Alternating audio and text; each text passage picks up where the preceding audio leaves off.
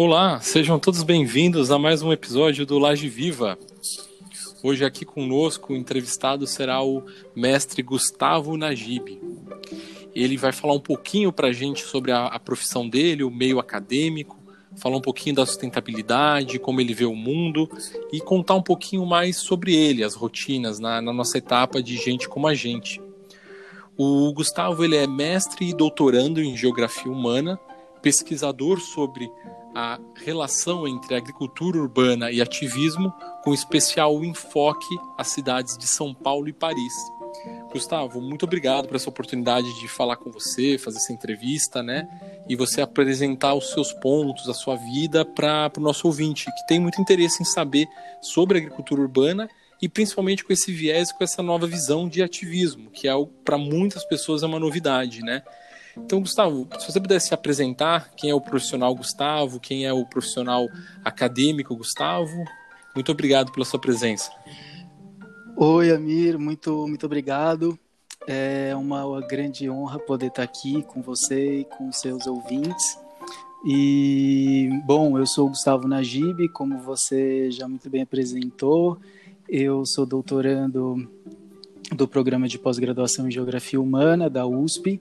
É, sou geógrafo de formação também pela, pela USP e faz uns sete anos, mais ou menos, que eu tenho me debruçado nos estudos sobre agricultura urbana, é, mais especificamente essa relação entre agricultura urbana e ativismo. É, durante essa trajetória é, de pesquisa acadêmica, é, junto com outros colegas é, de outras universidades e também é, da USP. Fundamos o Grupo de Estudos em Agricultura Urbana, que é um grupo de estudos hoje do Instituto de Estudos Avançados da USP. E, e é isso, está apresentado. que legal, Luca. Obrigado aí pela sua essa introdução.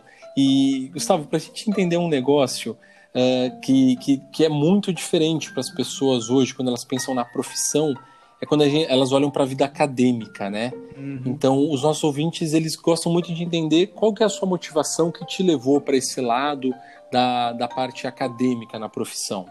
Olha, é, desde, desde a época do colégio, eu pensava que eu gostaria de estudar uma ciência.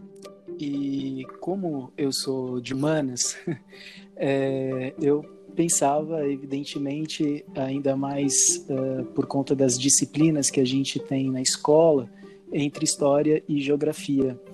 E foi fazendo uma viagem com meu pai. É, na época eu, eu era ator também, eu estudava teatro e eu estava muito na dúvida de seguir a carreira artística ou é, de realizar esse desejo também de me dedicar a uma ciência humana. E aí, fazendo essa viagem com meu pai, é, eu decidi pela geografia, por uma série de fatores especiais que aconteceram é, nesse momento da, da minha vida. E, e aí, a partir de então, eu mergulhei muito profundamente na geografia, é, que sempre foi uma das paixões desde a época do colégio, é, mas de uma forma científica a partir do momento que eu entrei na universidade, né? E, e sempre desejei também ser professor e conciliar a, a vida de pesquisa e, e de sala de aula. E durante muito tempo eu também sou professor, é, de, de colégio, de cursinho, é, trabalho com material didático. Então, é, um, eu digo que até hoje né, eu nunca saí da escola, porque no começo a gente está lá aprendendo e aí a gente fica torcendo para se formar logo no terceiro colegial, ir para a faculdade, se formar logo, ir para a vida. E a minha vida foi continuar na escola, né? Seja como estudante, como é, pós-graduando ainda na, na, universidade, seja como professor. É, né? Então, foi um percurso que misturou, respondendo mais objetivamente sua pergunta, um pouco da trajetória pessoal, é, de vontades e identificações, com também o caminho que a vida foi, foi, foi levando. E, Gustavo, até para a gente entender, porque é muito legal ver essa sua motivação e essa sua ideia, porque é um conceito muito muito diferente pensar isso do, olha, eu comecei na escola, queria sair da escola e voltei para a escola, né? Lógico, outra posição, com outra com outros status, mas continua na escola, né? Uhum. E e qual que é o seu próximo passo? O que, que você vê que o Gustavo vai fazer depois? Vai dar mais próximos passos? Tudo sempre relacionado à escola? Até te pergunto isso, é, Gustavo, porque a gente fez os últimos podcasts e as pessoas gostam muito de saber é, como que ela se espelha no profissional que está sendo entrevistado. Então, qual que é o próximo passo dele? Qual que é a dica para seguir essa carreira, né? Uhum. É, bom, é, o próximo passo é difícil de saber, né? Porque a gente às vezes planeja, planeja e as coisas nem sempre saem como a gente planejou. Porque é importante a gente fazer um planejamento, né? E eu acho que os arquitetos, os urbanistas gostam muito, vocês engenheiros também, gostam muito de seguir um projeto. É, mas uhum. nem sempre o projeto ele é a realidade, né? E eu, como tenho a cabeça de um geógrafo, os geógrafos eles estudam o que foi materializado, né? O que já foi vamos colocar assim para vocês que são engenheiros, o que já foi construído e, o, e como esse construído é usado, né? como esse produzido é usado. É, então, muitas vezes o que a gente planeja e faz, as projeções que a gente tem, nem sempre elas uh, são usadas e acontecem daquela maneira. É, no campo pessoal, eu espero poder continuar fazendo pesquisa. A universidade é um lugar onde eu sou muito feliz. Agora, a gente nunca sabe os caminhos que a vida vai tomar. E um, um, uma das coisas, um dos aprendizados, eu acho, mais recentes é essa crise que a gente está passando, né? Quem imaginou quem imaginava alguns meses atrás que a gente estaria vivendo numa pandemia, né? Então, muitos planos, muitos projetos foram modificados, né? E, e, a vida ganha um outro contorno. Então, acho que o mais importante é a gente, a partir daquilo que a gente estuda, faz, independentemente do que seja, que a gente uh, tenha uma capacidade de se adaptar a essas situações e entender que o projeto mais interessante é aquele que é, a maneira mais interessante de ver o projeto é como ele é de fato usado, né?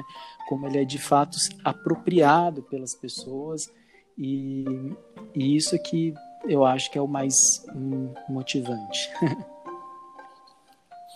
Claro, claro, é óbvio, é óbvio que assim, é, acho que esse recado que você deixa é importante, né? Como a gente se adapta a essa nova situação, a essa mudança e, e é óbvio que os planos eles precisam ser né, redesenhados, né, reconstruídos com, conforme o passar do tempo, né? Uhum. E, e Gustavo, eu acho que é legal a gente caminhar aqui para a segunda parte da, da sustentabilidade do mercado porque a gente tem recebido muitas, muitos profissionais aqui para falar né, da agricultura urbana, na sua forma da engenharia, na sua forma da produção, na sua utilidade na questão culinária, na saúde na vida, né? Mas a gente ainda não recebeu ninguém com o seu perfil, que por isso que é um prazer ter você aqui e, e ter os seus artigos, né, para desfrutar deles, que é olhar para a sustentabilidade na forma da agricultura urbana como ativismo, como apropriação dos espaços públicos, como a integração das comunidades, né? Uhum. Então, no, nos seus artigos, eu achei muito interessante, aí eu recomendo para quem estiver ouvindo que leia, que acompanhe depois as redes do, do Gustavo, né? É, que você traz uma, um artigo seu em contribuição com a jornalista Cláudia Visoni no Reappropriating Urban Space Through Community Gardens in Brazil. E aí você relata, né, no início da horta comunitária das corujas, né, ali para quem não conhece na Vila Madalena, né, é, o Google vai explicar um pouquinho para a gente, vai especificar, né, o, o detalhamento, e tudo mais, mas Uh, esse, esse movimento, né, ele começou com um grupo online, né, que muito focado na questão da jardinagem caseira, na agricultura urbana, na troca de experiências disso, uhum. né, e foi transportado para uma escala pública, né. E aí, Gustavo, sem regulamentação, sem iniciativa do primeiro setor, como que foi esse movimento para passar do, do, da, da, junção de ideias de pessoas para concretização, né? É, eu acho que é bem isso mesmo, é a vontade dos cidadãos, das pessoas, é, de serem protagonistas e de decidirem é, transformar o espaço da cidade. É, e mais especificamente o espaço público, né? É, e é justamente essa movimentação, esse engajamento que eu um tipo de ativismo, né? eu chamo isso de ativismo, e, e isso que vai, de alguma maneira, também provocar o poder público para responder às demandas da população. Né?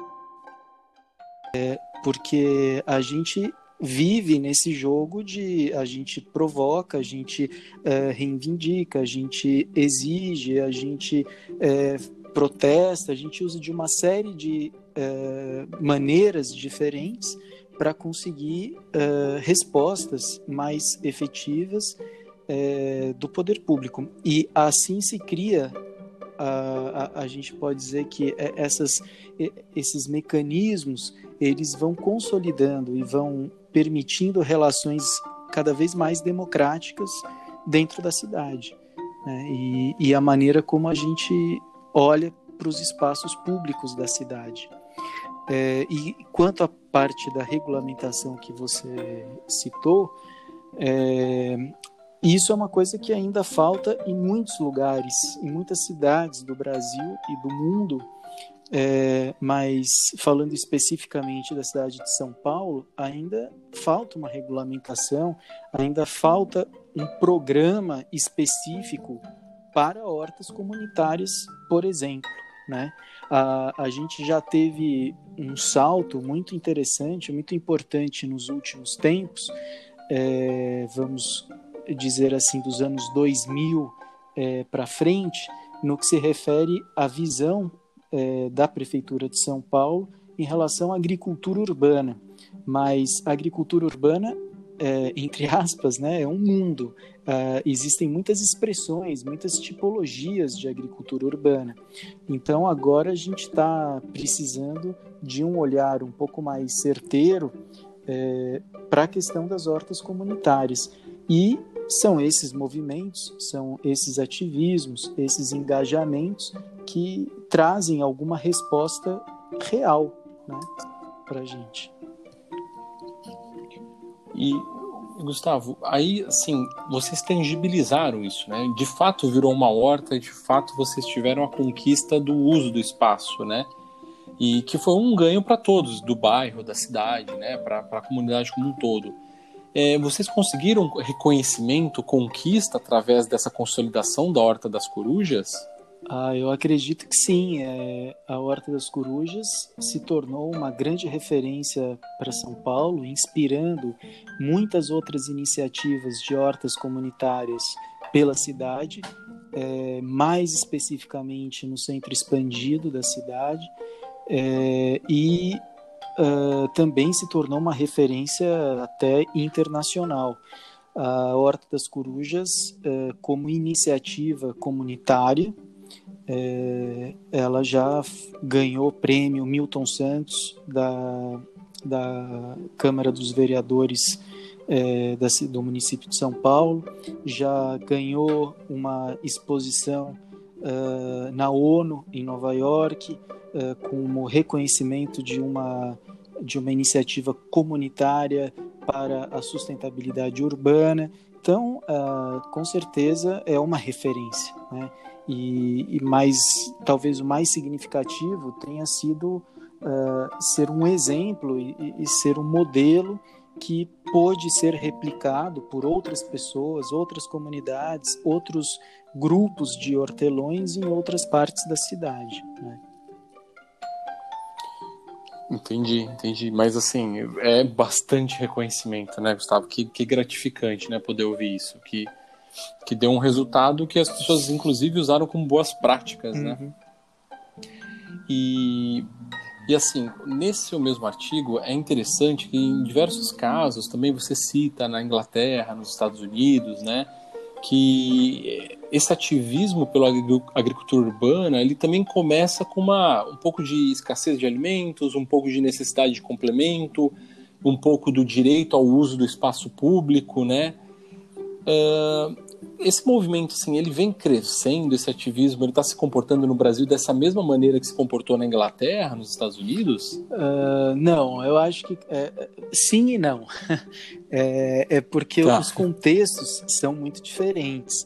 É, no caso mais específico uh, da Inglaterra e dos Estados Unidos, uh, as hortas comunitárias elas foram muito incentivadas pelos governos durante as duas guerras mundiais, é, como um mecanismo de produção de alimentos e para a população que não tinha o que comer, que vivia uma crise de abastecimento muito grande. É, tem alguns artigos, agora eu não vou saber de cabeça é, quantificar, mas uh, dizendo que o abastecimento alimentar doméstico de muitos estados dos Estados Unidos durante a Segunda Guerra Mundial por meio das hortas urbanas chegou a aproximadamente 40%, para você ver é, quão grande foi o engajamento das pessoas por necessidade. Né? É, e teve campanhas enormes é, do governo para isso. É, na Inglaterra, além dessa questão das guerras, no momento de crise e tal, é, isso se tornou uh, uma, uma característica cultural. Né? Os ingleses são internacionalmente conhecidos por faz, fazer horta. Né? E hortas dentro da cidade, seja na sua, no jardinzinho que tem em casa ou nas áreas públicas das cidades, é, sobretudo em parques e praças. Então, a presença das hortas comunitárias na Inglaterra é um pouco uma referência para para muitos estudos de diversos países é, do mundo, diferentes. É, mas, no caso brasileiro, eu, eu diria que é um pouquinho diferente. A gente pode olhar para esses exemplos, para esses contextos é, diferentes dos nossos é, e se inspirar neles, né? É, ver o que, que deu certo, ver onde que deu certo, onde deu menos certo, mas a gente tem características socioespaciais muito próprias é, a própria cidade de São Paulo é um, é um mundo, né? São várias cidades dentro dessa cidade. É, é a, a, desigualdade uhum. é, é, gigantesca. É, enfim, são muitas as questões que precisam ser consideradas. É, qual região da cidade a gente está falando, que tipo de engajamento é, de, que a gente está que a gente está se referindo, mas com certeza essas experiências internacionais são é, são exemplos, inspirações. Aqui em São Paulo eu diria que isso é muito mais recente, é, sobretudo a partir dos anos 2010, no que se refere a hortas comunitárias, né? É, agora, a agricultura urbana, de uma maneira geral, é, isso, desde que existe cidade, vamos dizer assim, é, existe a agricultura do lado dela, porque os seres humanos só puderam é, construir cidades, se estabelecer em cidades a partir do momento em que a agricultura foi desenvolvida. E essa agricultura próxima da cidade que a gente pode chamar de agricultura periurbana, que é essa agricultura que margeia, que está coladinha com a cidade, ela sempre existiu. E no caso de São Paulo, ela é muito tradicional, ela compõe o que nós chamamos de cinturão verde agrícola né, de São Paulo, e, e são esses pequenos uhum. produtores tradicionais que nos fornecem os alimentos básicos do nosso dia a dia, do nosso cotidiano. É graças ao trabalho desses agricultores, agricultores de profissão, que não tem nada a ver com esses hortelões que a gente está falando, das hortas comunitárias, que são cidadãos engajados, comprometidos com os espaços públicos e tal. É uma outra questão, um outro, um outro aspecto da agricultura urbana. Esses agricultores eles são fundamentais para o abastecimento da cidade uh, de alimentos. Né? E, então é isso. Não, é ótimo ter a explicação. É uma, é uma diferença importante mesmo da motivação, uhum. né? E, e a gente seguindo, Gustavo, um outro artigo também muito bom, gostei mesmo da leitura, que é o Processos e Materialização da Agricultura Urbana como Ativismo na cidade de São Paulo, o caso da Horta das Corujas, né? É, a gente está batendo muito na Horta das Corujas porque é algo real, né? Algo tangível para as pessoas entenderem que o ativismo ele também tangibiliza, né? E, e, claro, Gustavo, se eu estiver equivocado em alguma questão, você pode me, me uhum. corrigir, tá? Mas eu, eu achei muito legal também da leitura desse seu artigo que a, a criação da Hora das Corujas você trata ela quase como uma, uma Ilíada, né? A, você conta a história dela, você põe os desfechos, você coloca os porquês, uhum. né? E você traz da criação do grupo do Facebook de hortelões urbanos, a conquistas em legislação, definição do espaço, operação, a vivência, né, a consolidação dessa horta. E também você dá um destaque muito grande para as pessoas que participaram de tudo isso, né? Pessoas específicas e pessoas como multirão, né? E aí eu te pergunto, olhando para o seu artigo, né? Essas pessoas que participaram, participaram, elas sem querer foram ativistas, né? elas tinham ideia desse movimento que elas estavam fazendo e se elas tivessem isso faria diferença no resultado? É, olha, uma das uh, estratégias de pesquisa mais interessantes é, é deixar né, as pessoas se manifestarem e muitas delas espontaneamente dizem, se, se identificam e se colocam como ativistas, né?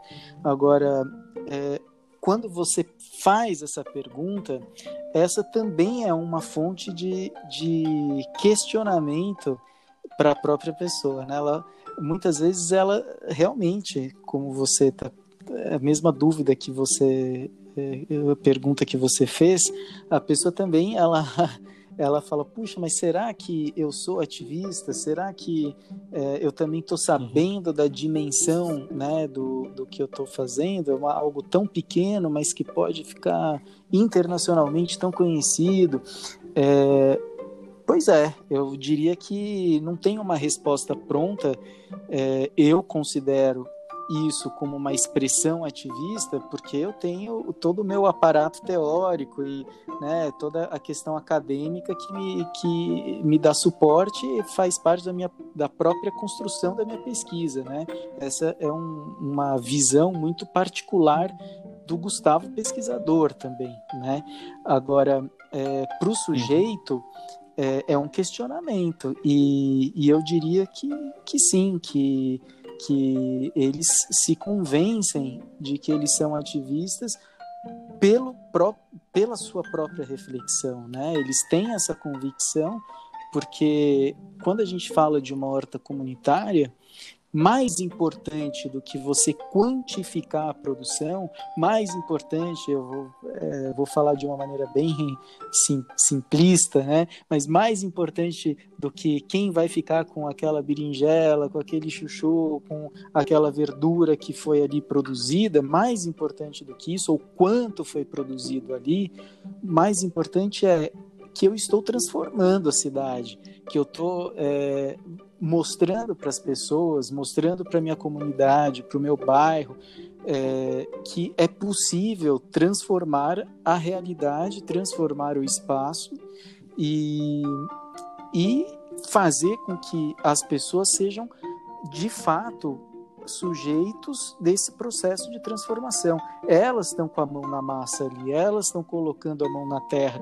É, uma horta comunitária não é uma horta que alguém pagou para ir lá fazer, né? É uma horta que essas pessoas que estão fazendo, elas estão se dedicando em muito, colocando trabalho cotidiano ali, regando, podando, é, colhendo, enfim, é, dá trabalho, né? E então é isso. E isso é, acho que é muito legal você falar, porque dá uma deixa pra gente, né, Gustavo? Porque, assim, é, é essa sensação de pertencer, né, de fazer parte e também do ser, entre aspas, dono do negócio, né? Que aí é onde eu paro para perguntar, que eu acho que é muito importante entender essa questão da onde é a sua responsabilidade, né? Quando se fala da definição de uma horta comunitária, de algo que é de todos, né? E aí me chamou muita atenção no seu artigo também que você trata em um ponto, né, em 2013, que o ex-vereador Nabil é, Bonduque apresentou o substitutivo ao projeto de lei 289 de 2013, né? E, e no artigo 18, bem no finalzinho dele, está escrito uma palavra que é, foi o gancho do que você terminou de falar: indicação dos responsáveis pela manutenção, né? E aí que é o meu dilema, Gustavo como que eu vou, para atender essa lei, para fazer tudo isso com uma mentalidade de, de comunidade, de uma, de uma identidade de mutirão, de todo mundo contribuindo? Como que eu indico o responsável pela manutenção quando a sociedade está mobilizada em fazer essa uhum. manutenção? É, bom, na verdade, essa lei do, do navio, ela é uma lei que coloca a possibilidade das hortas comunitárias serem um equipamento possível de existência nas praças públicas do município de São Paulo. É, e as hortas comunitárias para fins educativos, pedagógicos e orgânicas. Isso também é, é muito importante. Então, isso significa que é não existe né, um programa, uma política, como a gente estava falando agora há pouco sobre hortas comunitárias, e seria muito importante que a cidade tivesse. A, a contribuição que essa lei deu, trouxe, foi apenas reconhecer a possibilidade de uma horta ser um equipamento em praça pública.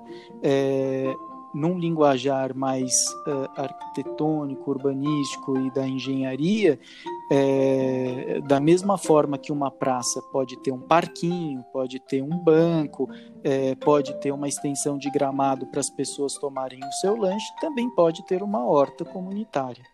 É, e isso não configura uma é, privatização do espaço. Primeiro, porque é comunitário tem que ser aberta a todos. Uhum. É, e todos são responsáveis da mesma maneira que, como você é, se decidir com seus amigos ir lá na praça e fazer um piquenique, a gente não tem esse direito? A gente tem de sentar lá, comer, se divertir, passar uma tarde ali no gramado sem fazer nada se quiser, você também pode ir lá e plantar e fazer uma horta ali, da mesma maneira que você pode ir na praça e tem ali um equipamento para você fazer exercício. É, eu vejo muitos idosos que usam esses, esses equipamentos de exercício, muito importante. As crianças que vão brincar nos parquinhos, enfim. É, e a responsabilidade ela é coletiva, ela é de todos nós. É, e isso é um mecanismo das pessoas aprenderem também a, a se tornarem responsáveis é, pelo espaço público e se apropriarem dele, né? Porque a gente precisa ocupar os espaços da cidade e, e o poder público e as leis precisam ajudar a gente a ocupar os espaços públicos, porque tudo que restringe, tudo que proíbe a gente de fazer a, a ocupação do espaço público de uma maneira pública de fato e, e democrática é, inviabiliza a democracia real, né? A gente precisa ter esse tipo de iniciativa para que as pessoas vão até as praças, usem aquele espaço, curtam aquele espaço e sejam felizes ali, né? É, então, na verdade, a horta é mais uma possibilidade é, disso existir, né? Dessa, desse uso democrático do espaço existir. Agora, vou, volto a falar, precisa de um programa, de uma política pública específica. E se a cidade de São Paulo um dia desejar desenvolver essa política, esse programa, ela vai ter muita gente já experiente que tem conhecimento é, de causa para ajudar a desenvolver um programa legal, inclusive olhar para exemplos no mundo inteiro, de muitas outras cidades que têm é, experiências muito bem sucedidas. Né? Legal, obrigado pelo esclarecimento, Gustavo. Acho que deu para entender um pouco. É, é, é, legal olhar o contexto como um todo, né, o estabelecimento, porque isso é uma coisa que é, que é importante, né? E aí essa questão do mobiliário da praça, esse mobiliário, ele tem que atender a comunidade e ele é muito importante você ter todo mundo zelando por ele, né? Então é boa essa sua definição porque gera essa dúvida nas pessoas, principalmente quando a gente recebe dúvidas de pessoas falando dessa questão comunitária é, em espaço público ou em espaço privado, né? Até como do condomínios prediais decidem falar que querem ter uma horta dentro do condomínio uhum. comunitária, né? Então existe muito esse conflito do que é de um do que é do outro, né? Quando o conceito é, é da comunidade condomínio, né? Não é do proprietário do uhum. apartamento 15, é, Aí tem né? duas coisas, assim. Eu acho que, é, desculpa te cortar, mas uh, no espaço Imagina. público é de todo mundo. É, se você, em, em, qualquer horta comunitária, né, que você chega em espaço público, aquilo está aberto para quem quiser participar. É, nunca vai vai estar tá, vai haver um impedimento da população participar, porque o espaço é público. É, ao contrário, é, ninguém também vai dizer, ah, isso esse pedaço é meu, aqui quem mexe, nada disso. É, a própria Horta das Corujas é, tá sempre aberta, 24 horas, como a praça. É, qualquer um pode entrar e colher, e plantar, e participar, é, sempre aberta, não existe uma restrição. É, diferente de uma horta num condomínio, num espaço privado, que aí respeita as regras do condomínio, né, da, da propriedade privada. É, então, é uma outra, são dois casos bastante diferentes, eu acho. E, além disso, que eu acho que vem um pouquinho né, no, no, na, na, sua fala, que independentemente de onde esteja a horta, né, aí pode até ser uma horta no, dentro da minha casa, pode ser uh, vasinho que tem na varanda. Se mora mais de uma pessoa dentro da casa, é, sempre vai ser um exercício ao desapego, né? Porque isso é um exercício uhum. humano. Aí é, extrapola qualquer lugar onde a horta esteja. É, é o, o, nosso desapego de se eu plantei, é, eu plantei para quem, né? Para todos, é, para minha família, ou só para mim, né?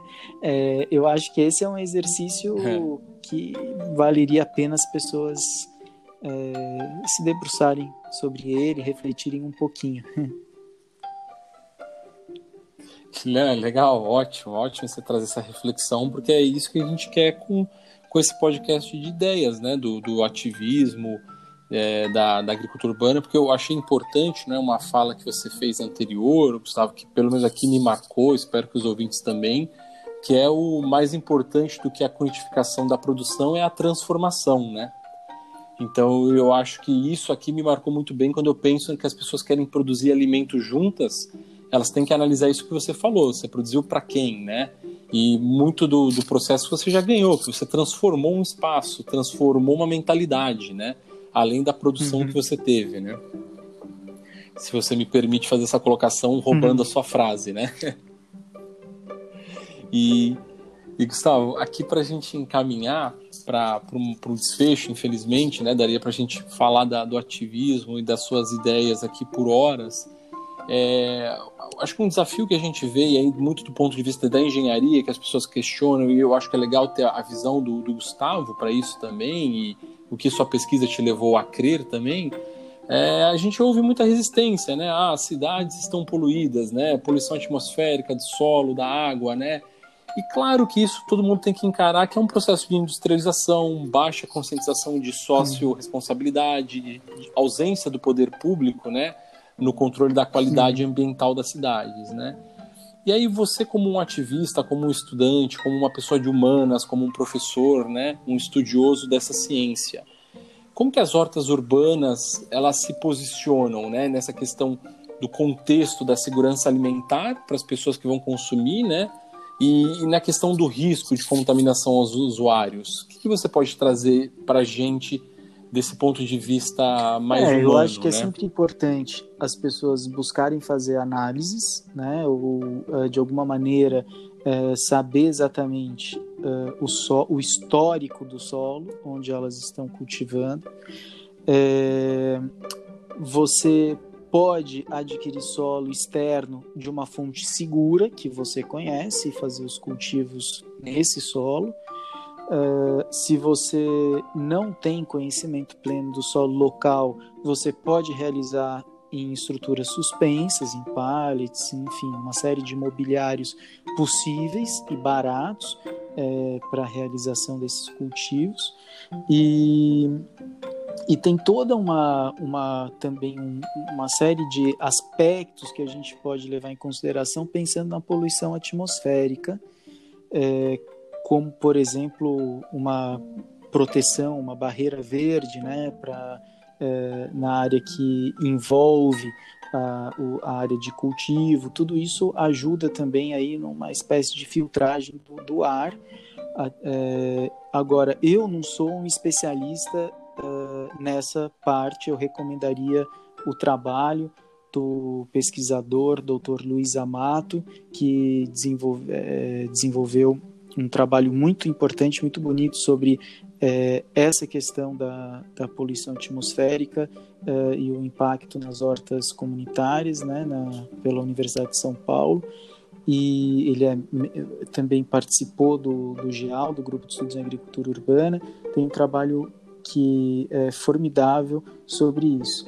E então procurar essa, esses trabalhos, esses pesquisadores, é, o trabalho deles, né, o trabalho dessas pesquisas que foram feitas para se instruir um pouquinho, saber como que pode, do ponto de vista mais técnico, é, se precaver. Agora, do ponto de vista mais humano que é, eu posso contribuir, eu falaria muito rapidamente que as pessoas também colocam muitas preocupações sobre a produção na cidade e se esquecem que o Brasil é o maior consumidor mundial de agrotóxicos, é, que o Brasil está botando fogo nas suas florestas, que o Brasil está é, contaminando os aquíferos, os rios com os agrotóxicos que utiliza, que o solo também no, lá na, na no campo também está contaminado.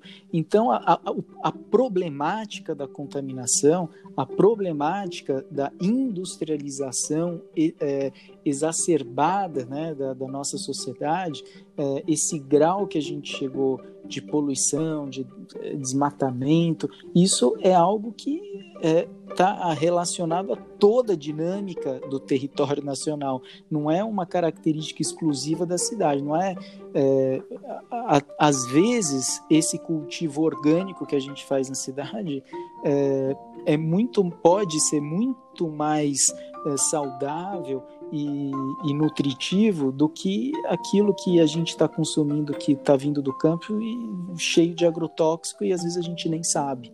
Né? Então, essa reflexão também é uma reflexão importante.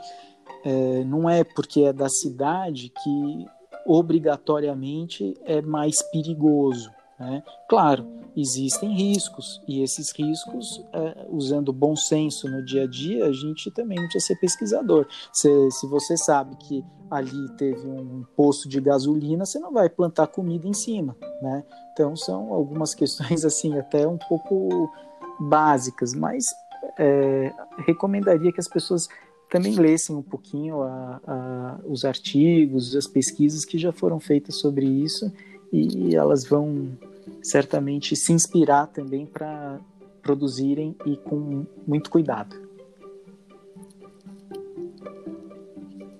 Que legal, é bom, bom ter esse recado, Gustavo, porque é, a reflexão é tudo, né? A pessoa questionou, busca informação, né? Vai atrás do conteúdo e, e também é bom você fazer essa, essa esse, esse levantamento de, de questão, no, quer dizer, só porque a gente não vê no campo é melhor do que a, que a gente vê na cidade, né? Então, acho que é interessante isso também. Gustavo, para a gente encerrar então aqui, felizmente a gente tem um tempo mais escasso, Fala, fala pra gente no capítulo agora, gente como a gente, né? Mostra quem é pra gente o Gustavo dos hobbies, das suas rotinas, seus hábitos, sem ser o profissional, o acadêmico, né? O professor. Puxa o que você pode vida, contar você pra tá gente de hobbies aí? Justamente no momento em que o Gustavo de quarentena. todo mundo de quarentena, né? é, mas é, vamos Extrapola. pensar assim: se, se não fosse essa situação dramática que a gente está vivendo, o meu dia a dia é um dia a dia de um, de um cidadão é, comum. Eu, eu trabalho, eu faço a minha pesquisa, eu vou para a universidade, eu dou aula, é, eu faço práticas esportivas, eu nado, é, natação sempre é um esporte que me acompanha há muito tempo. É, e eu vou para a horta. Quando sempre que, que dá, eu dou uma passadinha, eu ajudo de alguma maneira. É, e eu tenho, assim, aí é, um pouco da minha personalidade, talvez. Às vezes eu gosto de também é, ir sozinho ou no momento é, mais introspectivo, assim, né? Para uso esse momento também para refletir um pouquinho sobre a vida. É bom, é bom pro, pro psicológico e para desestressar. Legal, obrigado por compartilhar com a gente. E agora a última pergunta, né? É a pergunta milionária. Tá difícil prever o que hum. vai acontecer com a gente daqui a alguns dias, né? Mas e o futuro das cidades para daqui 20 Olha, anos, Gustavo? Como é, você vê? No que se refere à agricultura urbana, eu diria que as cidades. Uh, e, a agricultura urbana intra-urbana, né, agricultura dentro da cidade, porque a agricultura periurbana ela é tradicional, ela sempre existiu e ela precisa ser muito incentivada e valorizada mas a agricultura dentro da cidade, que é essa que eu estudo mais, eh, das hortas comunitárias, é, isso só tende a crescer. Eu acho que as cidades vão se tornar, sim, cada vez mais produtivas do ponto de vista é, da produção de alimentos. Os espaços, as áreas verdes da cidade é, vão se tornar também áreas verdes produtivas, com a participação direta das pessoas. E e eu acho que a tendência também é a gente buscar uh, cidades mais limpas, né? E, e um dos primeiros pontos para isso é a redução drástica do uso do automóvel. A gente vai precisar é, pensar, criar cidades que são cidades para o ser humano, na escala do ser humano, para o ser humano caminhar, se juntar nos espaços públicos, é, utilizar mais o transporte coletivo, é, público é, e menos o transporte individual. É, e, vai vejo maiores restrições também ao uso do automóvel. É, pelo, não sei se eu estou sendo muito utópico, mas eu acho que as situações, as metrópoles é, do mundo já têm dado sinais de que isso vai ser cada vez mais fundamental. E só para complementar, é, eu sei que o tempo está aí estourando, eu, eu, vejo muito a agricultura urbana com esse potencial de, é, de promover essa reciclagem é, de fato, por exemplo, do, do, lixo orgânico que as cidades produzem, né? É, quanto que a gente não poderia estar tá fazendo de compostagem, seja no âmbito doméstico, seja o poder público mesmo, em programas é, muito efetivos e bacanas de compostagem para alimentar essa produção é, agrícola dentro da, da, da cidade. É, isso eu acho que tem muita metrópole já dando aula para gente. Paris mesmo é um exemplo disso. É, e o caminho é esse: é a gente a gente conseguir é, estar um pouquinho mais é, alinhados e de bem, vamos vamos dizer assim, com, com o meio ambiente e, e claro, sempre uh, buscando vencer essa, essa tristeza que, que é a desigualdade social. A gente precisa criar um, um sistema que seja menos desigual. Espero, 20 anos é pouco tempo, mas quem sabe a gente não acorde. Que ótimo. É, é o tempo para a gente sonhar, né? É importante a gente pôr as ideias, né? Gustavo, muito obrigado pela sua participação. Queria te agradecer mesmo por essa contribuição muito valorosa para a gente. Agradecer o pessoal que ouviu a gente, acompanhou, né? Que acompanha Eu os que agradeço, capítulos. foi um prazer tá enorme. Obrigado, Obrigado, Gustavo.